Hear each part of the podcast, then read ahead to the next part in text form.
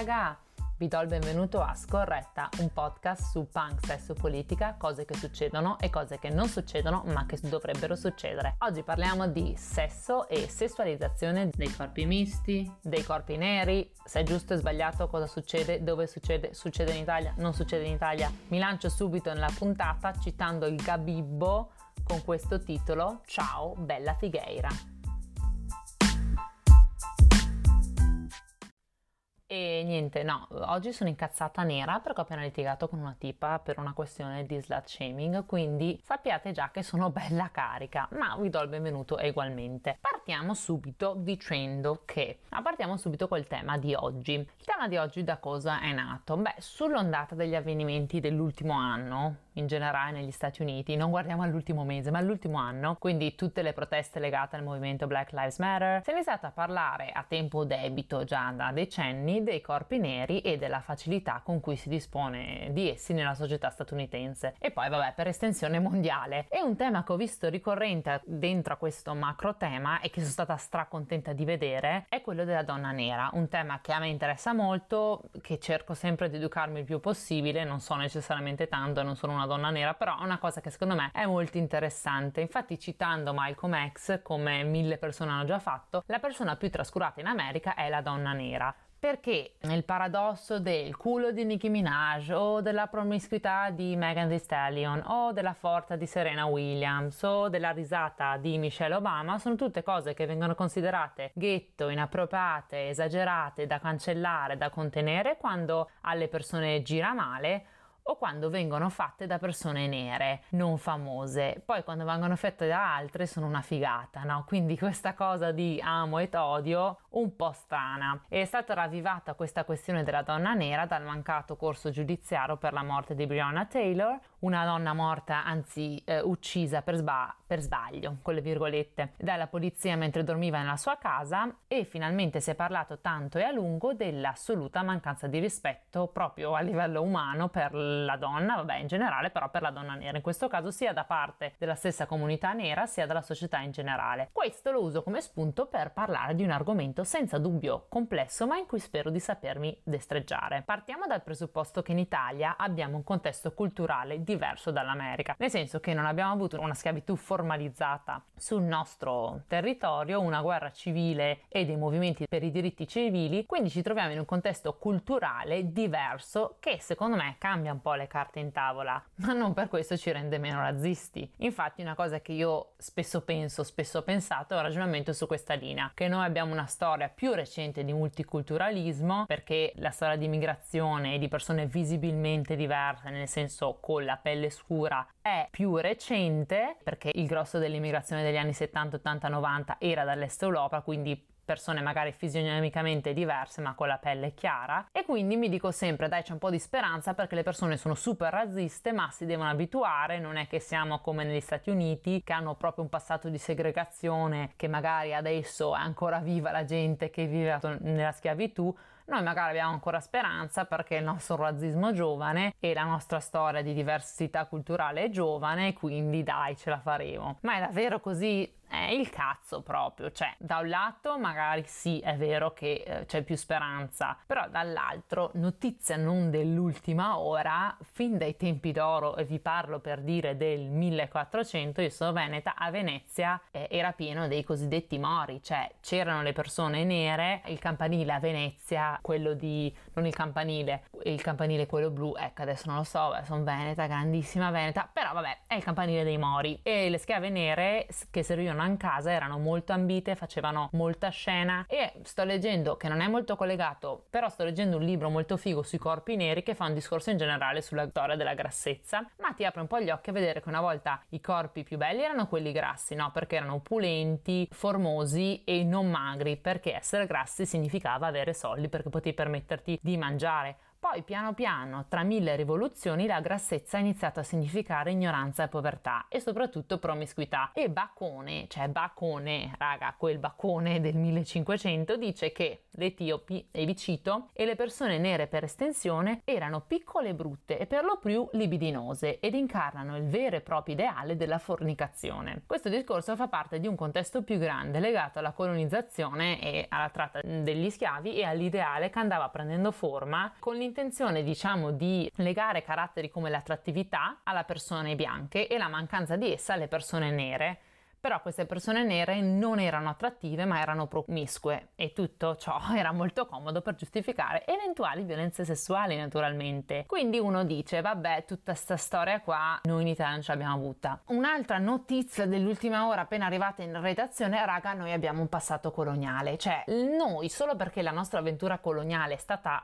sfortunata e sfigata come tutte le nostre avventure belliche, quindi magari se lo capiamo per eventuali future guerre ci sta, che abbiamo fatto cagare, no? Non abbiamo conquistato tanti paesi e non abbiamo fatto un'operazione di rivoluzione culturale in altri paesi esportando la nostra cultura lì, come che so, la Francia o il Regno Unito. Però raga, noi ce l'abbiamo avuto un passato coloniale, un passato coloniale che cioè, è durato 30 anni, abbiamo causato oltre 100.000 morti, quindi noi questo passato coloniale ce l'abbiamo. Anzi, piccola chicca che è molto figa, l'ho scoperta cercando per questo episodio, sapete da dove viene Ambaradam? Cioè, hai fatto un Ambaradam per dire un casino? Beh, è una battaglia sul massiccio dell'Amba Aradam che Badoglio vinse propagando gas iprite contro le forze nemiche. Una strage quindi uh, che venne ammessa dall'Italia solo nel 96, no? Quindi sapete sempre noi siamo al passo coi tempi e con l'uso di armi chimiche che erano state vietate dalla Convenzione di Ginevra tipo 20 anni prima. Quindi tutto ok, tutto ok. Tutto questo era per dire che noi ce l'abbiamo un passato coloniale che ha naturalmente lasciato dei segni, ovviamente sono più difficili da vedere e mi rendo conto che comunque tutto il passato coloniale non viene trattato a scuola, non se ne parla, è ritornato fuori per sta roba della Molisana, però sì, non se ne parla e c'è proprio un'azione attiva di cercare di cancellare questa parte della storia, ma dobbiamo sforzarci di prendere consapevolezza e di dire no, abbiamo avuto un passato coloniale, anche perché ogni tanto ritorna fuori, cioè ritorna fuori la sposa bambina di Montanelli, c'era una bimba di 12 anni che lui si è comprato in Abissinia, allora, tutto ok? L'animalino docile? Gli italiani sono brava gente? No, sono dei razzisti del cazzo e questo non è che è successo dall'altro ieri, magari ci sono anche delle, delle origini più un attimo più indietro nel tempo che devono essere decostruite, analizzate, ma non è questo il momento e il punto nella storia in cui lo faremo, era semplicemente per aguzzare, eh, no, era semplicemente per collegare i puntini e introdurre come tema di oggi parleremo di feticizzazione e sessualizzazione dei corpi neri, che non è una cosa estranea in Italia e non è che feticizziamo, sessualizziamo solo i corpi neri americani, perché l'abbiamo fatto in Etiopia, Eritrea e Somalia, gli anni sono quelli dal 36 mi pare per altri 10 anni, quindi sì, ce l'abbiamo anche noi nel nostro passato. Questo lo dico appunto, parliamo di questi temi ed è molto importante, ma soprattutto interessante vedere come la feticizzazione di questi corpi neri risale veramente tanto tempo fa, alla faccia che è tutta colpa del rap o del culo di Cardi B e Nicki Minaj. Anche nel libro che vi ho detto prima, anche Shakespeare ne parla, cioè ci sono tipo dei versi di Shakespeare che dice ste cagate. Vabbè, tutto lo sviluppo mm, e l'esegesi degli artefatti culturali, uh, oddio, una terminologia molto complessa, sono anche questi discorsi molto complessi e toccano su influssi culturali di varie epoche, dalla Chiesa alla morale protestante passando per rapporti commerciali tra paesi europei e naturalmente il ruolo preponderante delle pitture, dei testi letterari che hanno creato una cultura naturalmente che ha influenzato il pensiero. Quindi mh, mm, non mi sento di avere le competenze di analizzare tutto ciò. Vi posso solo consigliare quello che ho letto e visto. Quello che è certo è che tutta questa questione di sessualizzazione dei corpi neri è certo un discorso legatissimo ai rapporti coloniali e questi hanno giocato un ruolo preponderante prima del dell'avvento di radio, tv e social media, quindi sì, eh, rendiamoci un po' conto di dove stiamo e anche di dove stiamo come nazione italiana, cioè se adesso vi chiedo mettete in pausa il podcast e fate mente locale, vi rendete conto conto anche voi di quanto sia presente la sessualizzazione e proprio,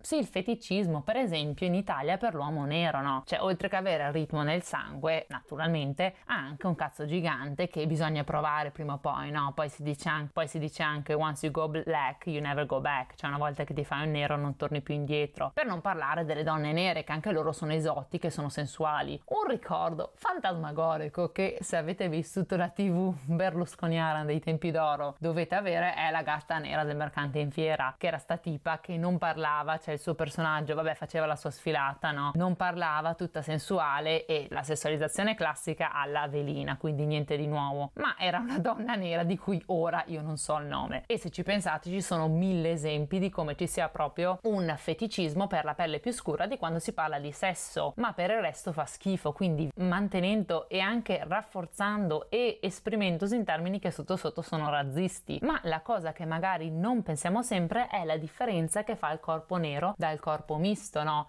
E come questo entra in gioco quando si parla di feticizzazione di questo corpo, perché se feticizziamo il corpo nero, feticizziamo un certo tipo di corpo e di caratteristiche, ma se feticizziamo quello misto, cosa feticizziamo? Feticizziamo il corpo o l'origine di questo corpo? Che cos'è l'origine di questo corpo? Spesso la violenza coloniale o no che sia. Comunque niente spoiler, ci schiariamo le idee e ci articola forse un po' meglio il discorso la nostra super ospite che adesso vi presento. Bene, siamo qua adesso con Vera, che è un'amica di un amico, studia antropologia e oggi ci spiegherà e ci racconterà anche un po' della sua esperienza in prima persona. Ehi, ciao!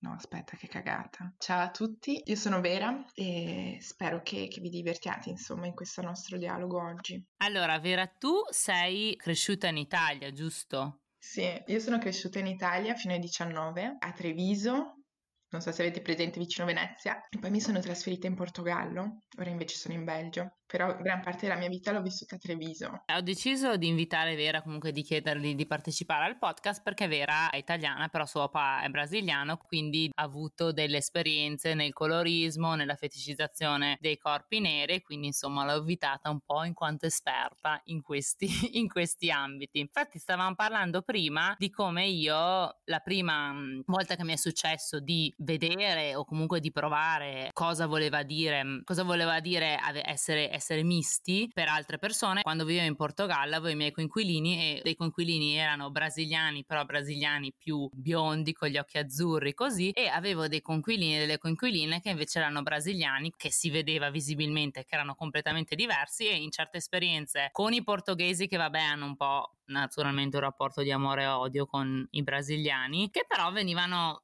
trattati diversamente, soprattutto tra maschi e femmina magari. E quindi è stata la prima volta che mi sono un po' approcciata a questo mondo che poi esiste anche in Italia questa differenziazione tra eh, la persona nera e la persona mista. Sì, certo, in Portogallo poi le, le brasiliane in generale hanno la nomea di, di essere relegate a, all'ambito della prostituzione. Poi appunto con il passato coloniale portoghese, quanto più uno è bianco e si avvicina ai, ai dettami, diciamo, europei, quanto più è rispettato, no? Quindi è, probabilmente è un, è un, tipo di razzismo legato a, al passato de, della migrazione economica dei, dei brasiliani in Portogallo, però come dici tu è abbastanza palpabile nel senso magari a te non è sembrato così di, di, di primo chito, no?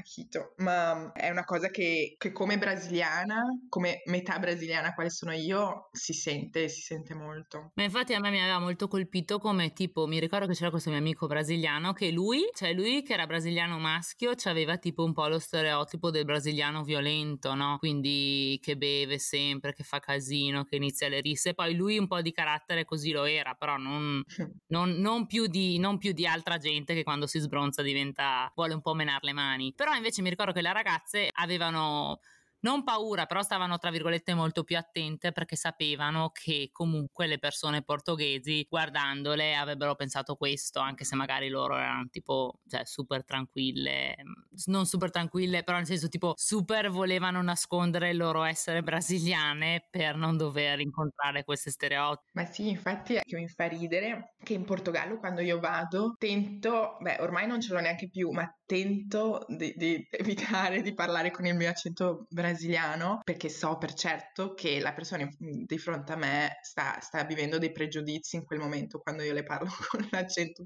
brasiliano. Sì, probabilmente anche queste ragazze si sentono un po' nello stesso modo, quelle di cui, di cui parlavi tu, perché appunto il Portogallo purtroppo ha una, una storia dei relati, soprattutto delle mie amiche brasiliane, molto, molto importanti ris- rispetto al razzismo, le avance, tutto quello che è sessualmente, diciamo, quelli che sono gli apprezzamenti sessuali non, non voluti, insomma, riguardo le, le, le, donne brasiliane, le ragazze brasiliane, è molto, molto grande. E prima mi dicevi che c'è in generale, e anche nel caso brasiliano, in generale nei confronti della persona nera c'è un tipo di razzismo che è molto più diretto, spesso non ha tante sfumature, no? C'è anche la feticizzazione del corpo nero, nero e non del corpo misto, però diciamo che forse è un po' più per l'appunto bianco e nero. Invece dicevi anche te prima che nel corpo misto vi è un po' questo misto di ah, sei un po' bianco, quindi sei un po' più, tra virgolette, naturalmente non lo penso, civilizzato, però c'hai anche questo lato selvaggio che boh, eh, c'è appunto questo misto e dal punto di vista sessuale questo è il top dei top, no? Sì, esatto. C'è un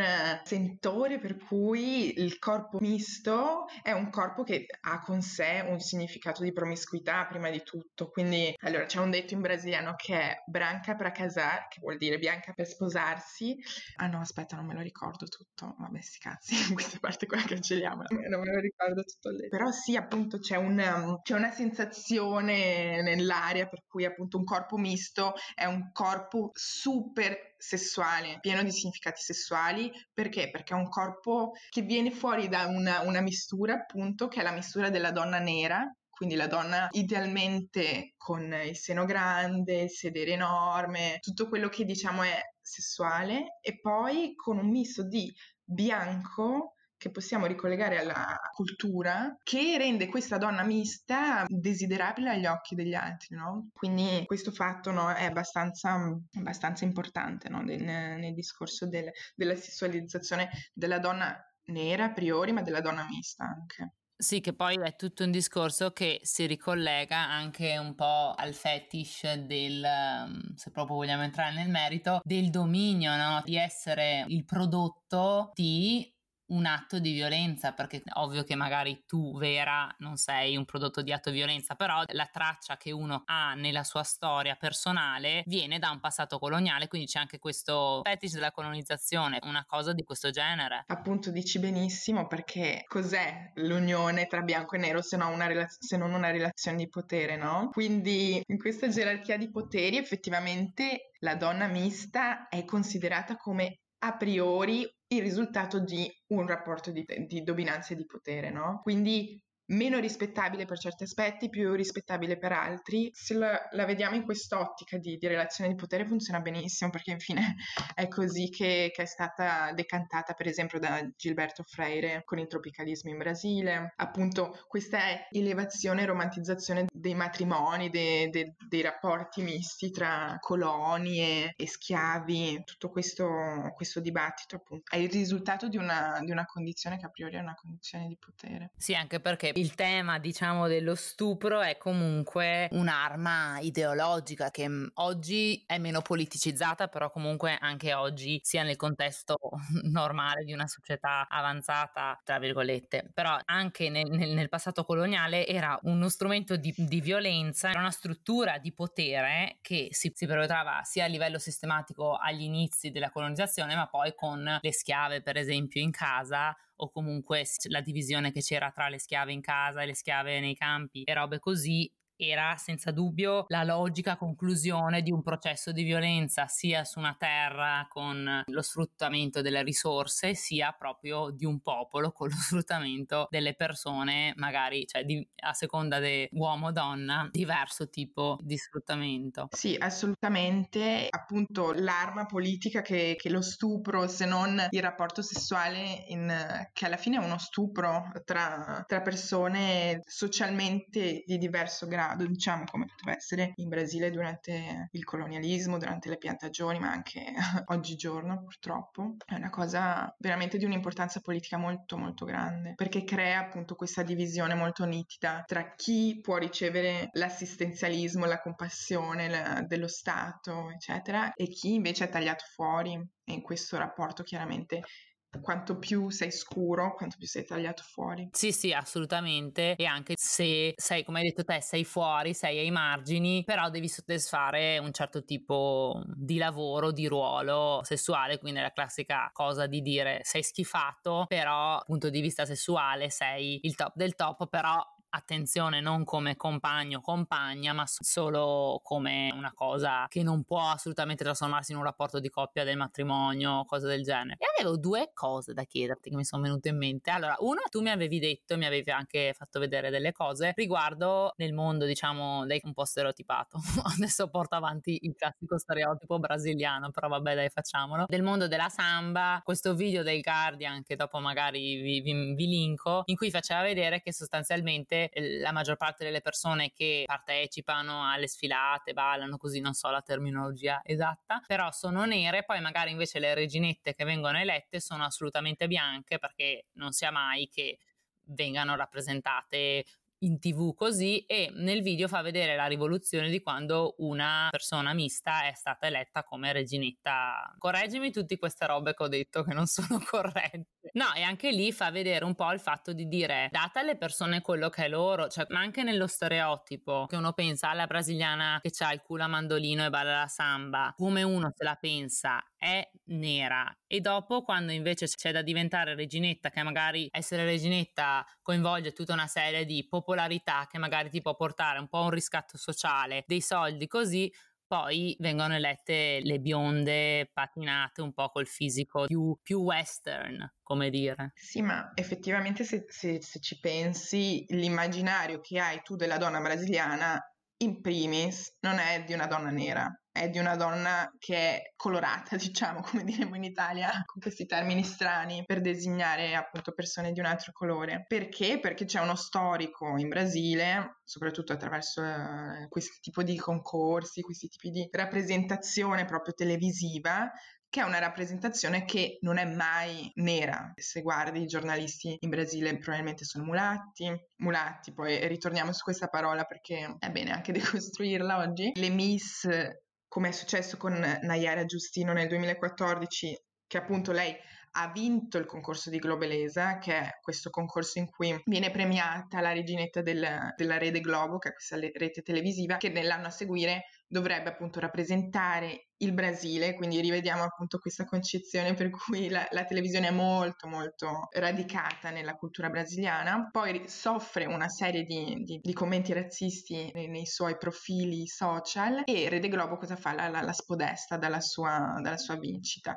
E questo appunto è quello che effettivamente ci spiega com'è che funziona il razzismo in Brasile, è un razzismo che è molto molto radicato perché appunto poi alla fine è stata sostituita con una un po' più, più chiara, no? Una, un mix eh, culturale che non è altro che l'eredità di quello che, di cui parlavo prima del tropicalismo brasiliano, super elevato politicamente, televisivamente. E ritorniamo subito, prima di dimenticarcelo, al concetto di mulatto e perché è sbagliato. E noi lo usiamo in Italia, comunque poche persone sanno che in realtà, cioè l'origine del termine o comunque la sua connotazione non è poi positiva. Sì, esatto, e, e io, io, stessa l'ho usato in questo, questo, dialogo senza neanche rendermene conto perché è così radicato, diciamo, nel nostro linguaggio che non ci chiediamo neanche ma, ma cosa vuol dire mulatta alla fine, il mulo, no? Le, questo incrocio tra il cavallo e l'asino, giusto? Quindi già partendo da questo presupposto per cui eh, stiamo definendo una persona in base al suo corrispettivo animale, ci può dire tanto sul fatto che questo termine sia effettivamente sbagliato e riprovevole, speriamo di, di, poterlo superare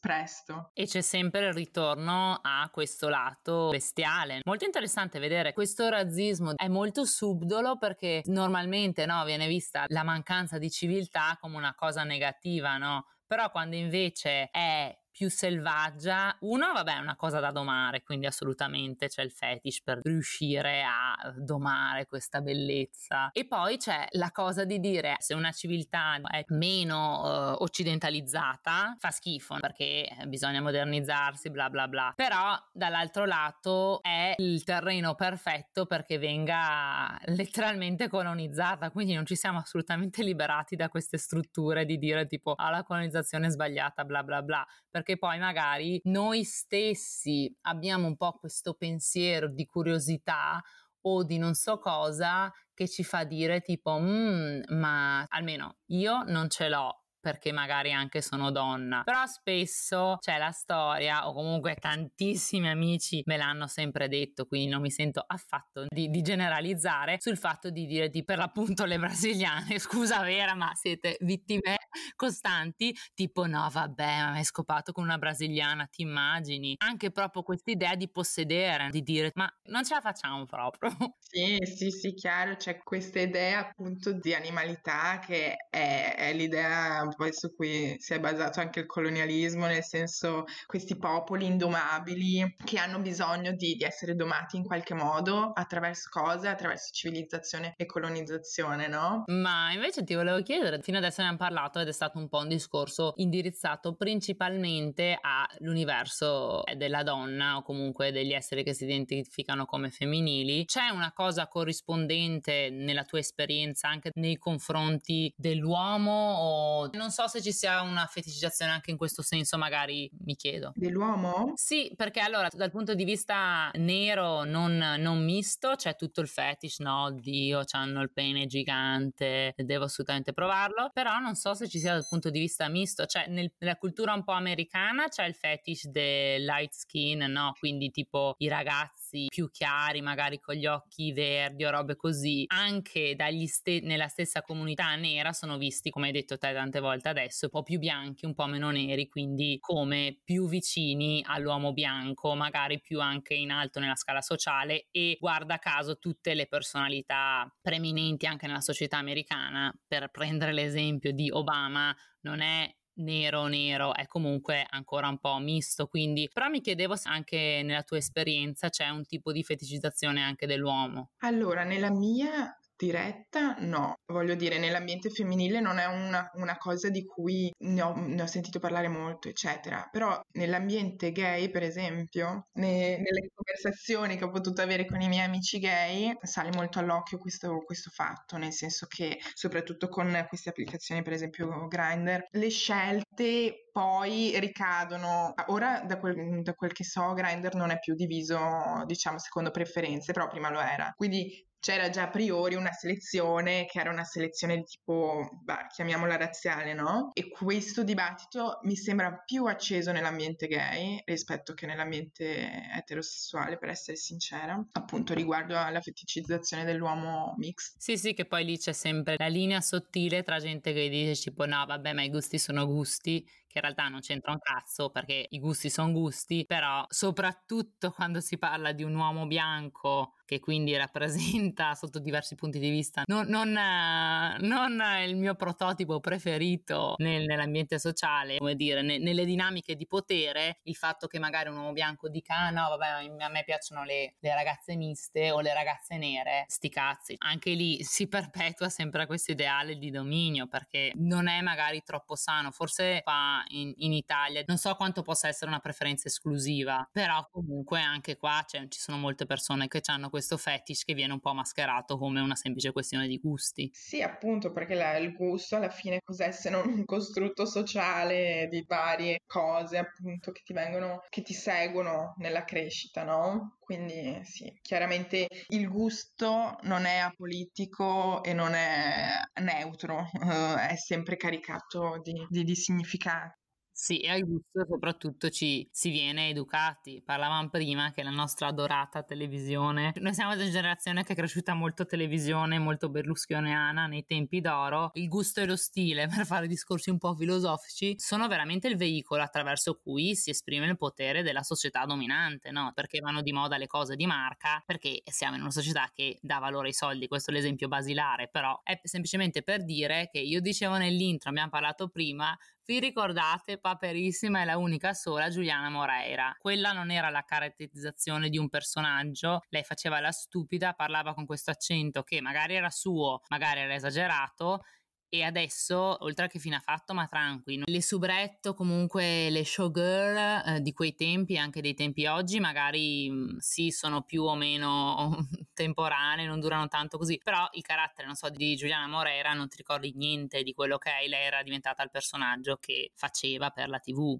Esatto, e non solo la, la Giuliana Moreira, ma appunto l'ignota, come si chiamava? Bene, quella che faceva la gatta nera al mercante in fiera o tutte le madri nature di Ciao Darwin, eh, se ci pensiamo qual, qual era l'immaginario che ci davano, che ci donavano, di una donna appunto mista, molto provocante, molto bella. E cos'era alla fine? Una, una domata, no? Perché alla fine non parlava, non faceva niente se non rappresentare, diciamo, questo ideale di, di, di, di donna sessualmente perfetta che allora, uno mi fa fastidio nero perché quando ero piccola e guardavo sempre il mercante in fiera perché cioè, andava stra di moda e si giocava tu a ricreazione con, con gli amichetti e le amichette io ci giocavo quando c'era ricreazione quindi era proprio quello era fetish 1, però fetish 2 era che se ci penso adesso era sta gatta nera, nulla si toglie alle veline, no? Che non è che le veline sono l'ideale che io aspiro, però le veline parlano, fanno ciao, sai il nome, perlomeno tipo anche solo sorridono, no? Questa gatta nera lei doveva, cioè doveva essere proprio un oggetto sessuale in quanto e veniva assolutamente esaltato questo suo, cioè si chiamava gatta nera non per niente, era vestita tutta di nero in pelle e anche le letterine dell'eredità non sono questo questo grande, diciamo, esempio di emancipazione femminile, però magari i nomi le sai, o magari una parolina la dicono, magari sorridono. No, questa lei doveva, perché se sorrideva magari perdeva tutto il suo fascino, pure la sua carica sessuale, se diventava un po' più, che ne so, simpatica. Sì, certo. Magari sì, anche le veline sono, sono soggette allo stesso trattamento, almeno per me. Sicuramente, vabbè, a parte che non, non guardo più Striscia la notizia, alcune di loro sono anche diventate famose, però appunto rimangono sempre, sempre le cornici, no? Quindi la donna in generale rimane sempre la cornice in, in questi programmi, in queste rappresentazioni. Però sì, soprattutto la gatta nera, regà, horror. Perché sai cosa? La gatta nera mi fa venire proprio in mente il fatto che lei è stata derubata del suo, tra virgolette, passaporto nel mondo della TV o sociale, che è il suo nome, no? Perché, cavolo ne so, adesso non sono tanto esperta, però tipo la boh, non so se la Canali sia stata una velina o tutte quelle lì che magari io non, non, conosco, però magari capito, sai il nome o comunque tipo mio papà il nome lo sa di sicuro, dici ah quella lì è l'amorosa, è la moglie di questo calciatore e almeno sai il nome, viene riconosciuta. Adesso io prima quando parlavamo di questa gatta nera l'ho cercata su Google gatta nera, cioè veramente umiliante e si ritorna a tutto il discorso, cioè una donna derubata così perché deve fare la statuina, vabbè ci siamo abituate, però la statuina la gatta nera. Vabbè, grandi, no, mi, fa, mi, fa, incazzare pensare che se lei la incontri al supermercato, no? Cosa gli dici? Ciao gatta nera, mi fai l'autografo? Eh, probabilmente sì, chi la incontra farà così. Poveretta, cazzo. Però di incontrarla e mi imparo tipo nome, cognome, data di nascita, così le dico tutto. Beh, diciamo che abbiamo toccato diversi argomenti che mi hanno dato a me stessa e spero abbiano dato anche a voi tanto su cui pensare. Insomma, grazie mille Vera per eh, tutte queste introspezioni all'interno di, di, questo sistema di pensiero che poi comunque volevo aggiungere una piccola cosa che alla fin fine Vera si è fatta portatrice di questo pensiero e io mi sono sentita di chiederle di parlare perché lei aveva un'esperienza più diretta così, però comunque è anche nostro dovere informarci in autonomia. A me fa piacere che Vera sia stata disponibile a parlare, nulla vieta che mi posso leggere un libro da sola, guardare delle cose da sola per imparare anche un po' una cosa di cui io stessa sono carnefice. Certo. Ragazzi, educhiamoci, continuiamo ad educarci perché non si finisce mai di imparare. Cerchiamo di, di informarci, credo sia veramente importante, nel senso anche individualmente, eh, ma sono contenta che in generale ci sia, soprattutto nell'ambiente social, che ormai è il nostro migliore amico, ci sia apertura per un dibattito interessante riguardo appunto questi temi, quindi che una volta scoperte le, le, verità della vita si sta meglio. Adoro, adoro. E in bellezza diciamo che chiudiamo, quindi grazie mille Vera e alla prossima. Grazie a voi. Ciao.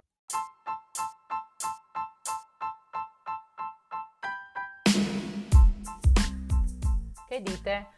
Beh, spero ci pensate sopra per tutta una settimana e sono sempre qui per rispondere alle vostre domande, anche se probabilmente con risposte scadenti o comunque non del tutto informate, ma risponderò. Quindi scrivetemi su Facebook, su Twitter che uso solo per perdere tempo, su TikTok, tutto trovate scorretta.podcast, scorretta underscore podcast, quello che volete. Nella descrizione dell'episodio trovate tutte le fonti che abbiamo usato e anche altra roba se volete approfondire. Vera è una grande e vi lascio i suoi handles social e a voi vi vedo, vi sento, mi sentite, ci sentiremo settimana prossima. Baci!